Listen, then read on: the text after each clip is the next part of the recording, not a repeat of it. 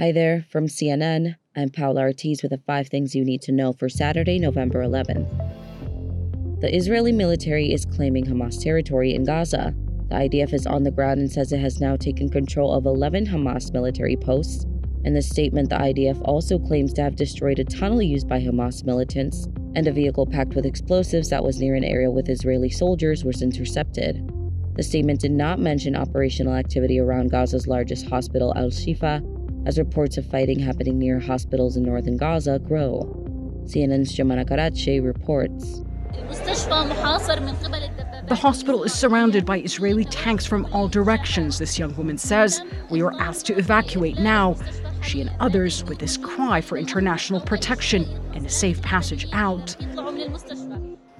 The Israeli military has not responded to repeated CNN requests for comment on reports from medics that the Al Shifa hospital complex has been hit by artillery fire.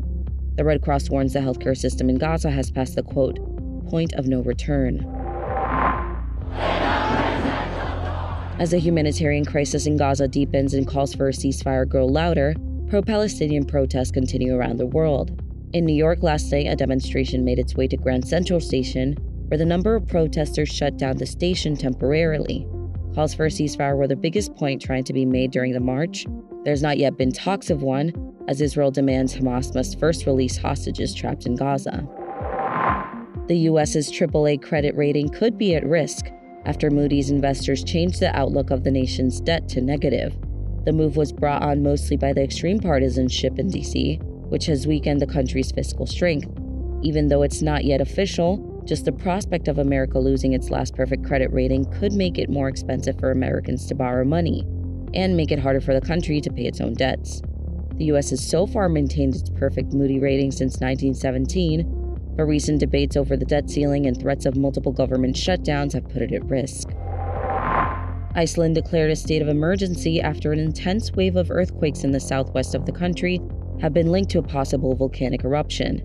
Residents in the coastal town of Grindavik have been urged to evacuate. Officials say a magma tunnel that is currently forming could reach the coastal town, but so far has been impossible for authorities to tell if and where the magma might break through to the surface. Nearly 800 quakes were recorded between midnight and 2 p.m. on Friday, according to the Icelandic Meteorological Office. The ongoing seismic activity has already caused the closure of the world famous Blue Lagoon thermal pool. Coming up, Cold and flu season has arrived, and in some places it's making a strong start. Angie has made it easier than ever to hire high quality pros to get all your home service jobs done well. Whether it's routine maintenance, an emergency repair, or a dream project, Angie lets you compare quotes from multiple local pros, browse homeowner reviews, and even book a service instantly. Angie's been connecting people with skilled pros for nearly 30 years.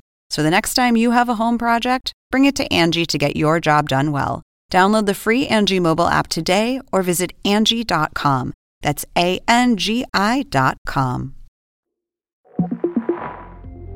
As winter approaches, cold and flu infections become a fixture. In Puerto Rico, that is already the case. The U.S. territory has declared a flu epidemic on the island as hospitalizations rise rapidly to above 900. Dozens of deaths related to the virus have also been reported. According to Dr. Melissa Marzán, an epidemiologist with Puerto Rico's health department, as of November 4th, 42 deaths have been confirmed to be related to this year's flu season. Nine other deaths are still under investigation. A flu epidemic has not been declared in Puerto Rico since 2016. Officials are urging citizens to get vaccinated to avoid the spread of the virus. That's all for now, but we'll be back with our next episode at 3 p.m. Eastern.